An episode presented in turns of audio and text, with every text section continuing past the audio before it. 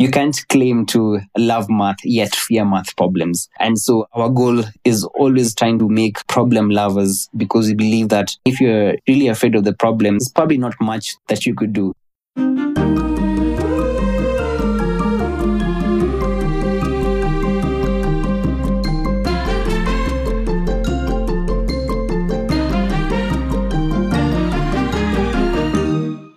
Today we're chatting with Leroy Mwasaru from Kenya about turning human waste into energy. I know this may sound unbelievable, but at just sixteen, Leroy started to address an issue in his community. He's an incredible young man who uses his engineering skills to problem solve sustainably. Without further ado, here's Leroy Mwasaru on Planet Reimagined. So Leroy, to quote you, "It takes a village to raise a child. Likewise, it takes a child to raise a village." When I heard this, I absolutely loved it. What did you mean by it? I think my main uh, point I wanted to pass across was what we contribute to society requires many more efforts, say, from the individualistic effort. And then for, for those efforts to even start, it, it has to begin with one person. It still is a mantra with the work I do and with the things I strongly believe in, that it takes a village to raise a child. And likewise, it takes a child to raise a village. Amazing. So today we're going to talk about a couple of your projects. The one we're going to focus on first is using human and organic waste to produce biogas and fertilizer. Can you tell us a little bit about what that means? Because that's probably really complicated for some of the people that are listening.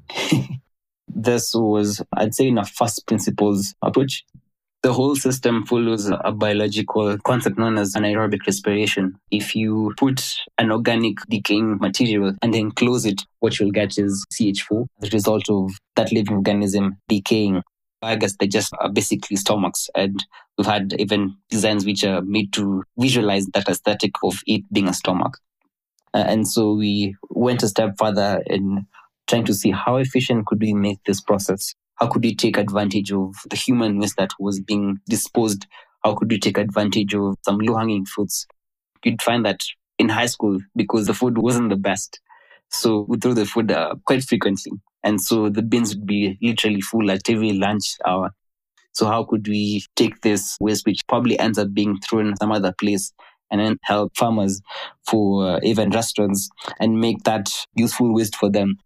So if I say useful waste here, I mean fertilizer for the farmer, and I mean uh, biogas for the farmer and also the restaurant as well. Biogas is good for uh, cooking, lighting. So this could be a good application for schools, factories. What are the resources that we could find that could help us take this uh, head on? That was step one. And now, you know, into the field of learning.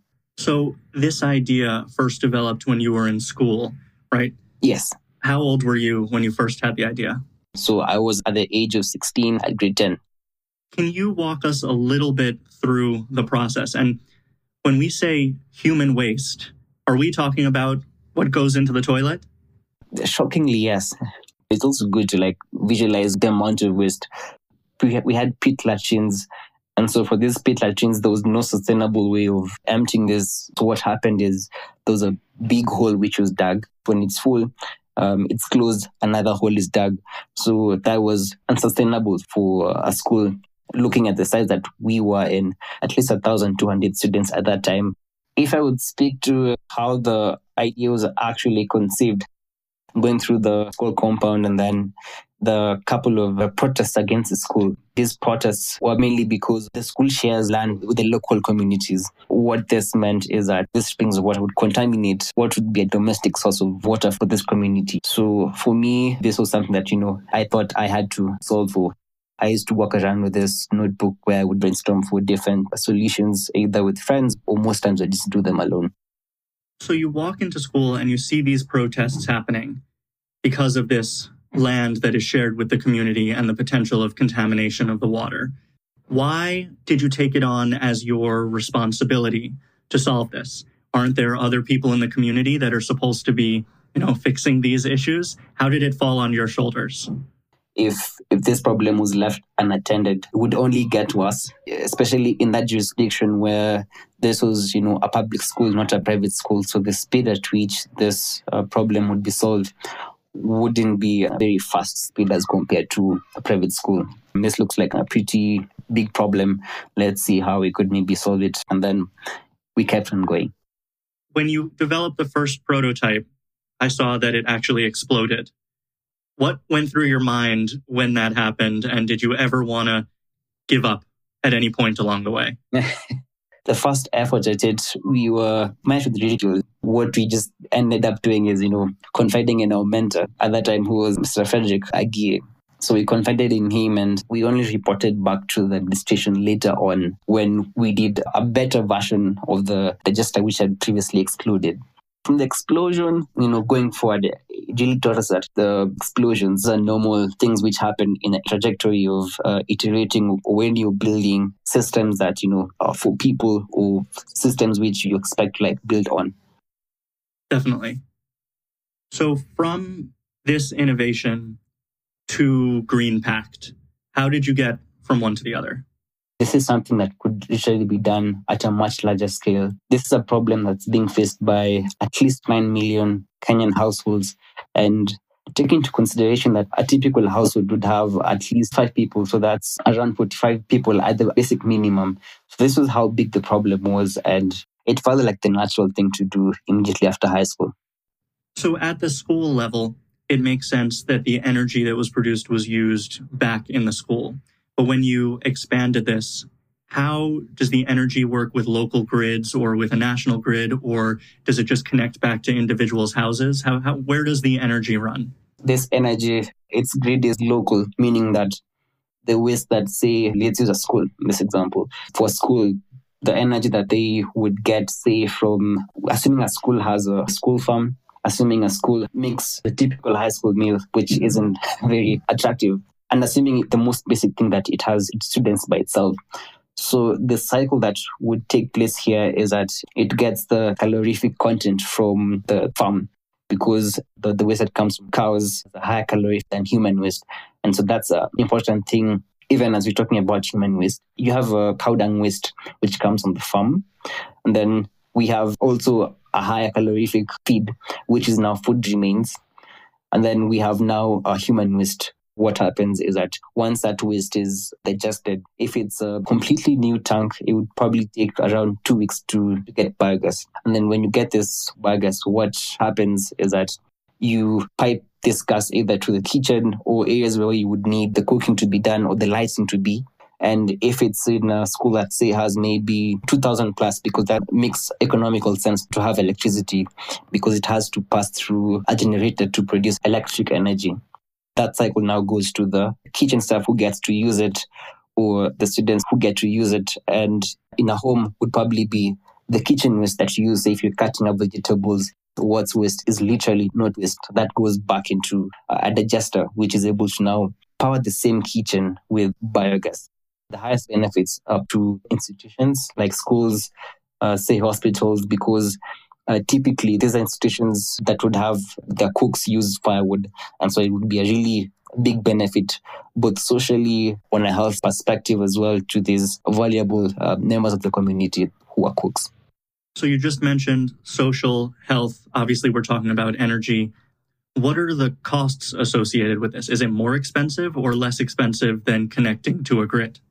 Initial cost of having the system, which are a little bit higher, which is a common characteristics of uh, green energy, is that although our systems would range from around six hundred dollars to around, say, two thousand dollars, what we really try and instill is that, you know, about the long term, but then the benefits really outweigh the initial cost of investment. Because if, let's say, you'd be paying maybe something like one hundred dollars a month, that would, you know, outweigh the direct and indirect costs that you would have, uh, firewood, electricity, you know, and with firewood, it's really much expensive, although it might not seem so at the front end because there's, you know, that health aspect. Because of battling with charcoal smoke, you get to have, uh, say, diseases like pneumonia. How big is GreenPact now? How many institutions or even homes have incorporated your system? So we are uh, currently at uh, around uh, fifty-six installations. And what what we're really trying to do is, you know, uh, make this process much faster. we've learned quite a lot. For example, like now we uh, make burgers uh, almost as easily, probably easier to access than L P G gas by compressing the biogas into cylinders where you're able to use them just as you would use an, an L P G gas cylinder.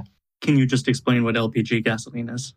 Um, L P G gas cylinder is uh, basically fossil fuel, which is mostly, at least in Kenya, which is the main source of fuel.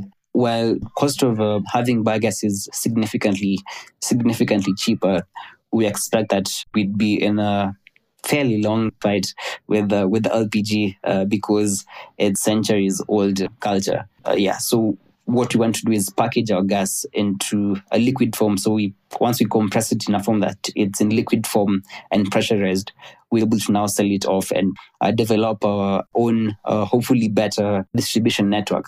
We get uh, free learning from the errors that the L P G sector is making, and hopefully, you know, build a much better system. Is anyone else copying you? It's sort of flattery uh, when people are doing what we're doing, but still not Or enough. I guess, are you copying anyone else? I'd say not enough people are, are copying us. And we hope that in the next two or three years, we're able to make our patents open source so that the copying is, you know, much more effective and to, so that they don't copy the wrong thing. But then uh, it's still a fairly young industry in Kenya, and uh, there's still a lot of work to be done, both at the regulatory level and also with the players who are in the, who are in the industry as well. So currently, we have a fairly ambiguous uh, regulations surrounding biogas in Kenya, and we hope that um, the more we're able to show what what we've been doing, um, that we'll be able to attract stakeholders who are in the legislature and, you know, draft guidelines which would favour Uh, more uptake for biogas. We've had a recent finance bill which has meant that there's significantly uh, more tax on renewable energy. We hope that we'll be able to show the real benefits for whatever we're doing, and hopefully the tax goes down, because the real beneficiaries are the citizens who are mostly bottom of the pyramid. Definitely. So I'm sure you know the U N has seventeen sustainable development goals that they want to achieve by twenty thirty. And Kenya also has Vision twenty thirty. How do you feel like your project fits in? And do you feel like Vision twenty thirty is going to be achieved? Are people actually working towards it? Is it going to be successful? Or does it feel like a dream right now? I'm incredibly optimistic about uh, S D G seven. With the advent of, you know, uh, solar companies, electric car companies, the biggest encouragement I think we can probably all learn, you know, is from Tesla's fight with the conventional car industry. Fights which have led us to this point where we're now seeing that, okay, yes, this is uh, probably the future and benefiting all of us. But then with the S D G seven, quality education is what would be a particular a strong accelerate for this journey with the Sustainable Development Goals. So for anyone who doesn't know, S D G seven is clean energy and S D G four is quality education. And one of the things we talk a lot about on the podcast is that sustainability is not just about switching away from single-use plastic or, you know, not using fossil fuels in your car. There are so many different pieces to sustainability and they're all connected and interrelated. You kind of talked a little bit about making that jump between energy and how education is such an important piece of it. Um, but you started another organization called Kamubuni that's focused on the education piece of it. Can you talk a little bit about that? So Buni in Swahili uh, means uh, to innovate. So it's a, it's, it's a verb in Swahili. And so with Kamubuni, our typical target would be thirteen to eighteen and eighteen to twenty-four um, years. So we were mainly driven by an overarching mission that you can't claim to love math yet fear math problems. Uh, and so our goal is always trying to make problem lovers, because we believe that to solve any kind of problem, you have to be immersed in it. And if you're, you know, really afraid of the problems, probably not much that you could do. With what we're doing at Cambodia in the form of holiday boot camps is we try and uh, instill this, this aspect of, you know, leading by innovation, or innovation as a key value of, of what it means to be a leader.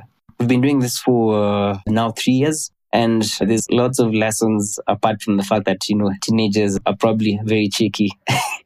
But it's been an eye-opener. And for me, the personal appeal for me is that if I was thirteen or fourteen, I would have really wanted for me to get that kind of education, that kind of mindset that you are best placed to solve the problem where the problem is greatest. Being able to do that, I'd say it's a form of exercise because you have to exercise the brain. And so we try and do this through our five-day boot camps, and then we follow it up with our mentorship and, most importantly, financial support we get through our partners.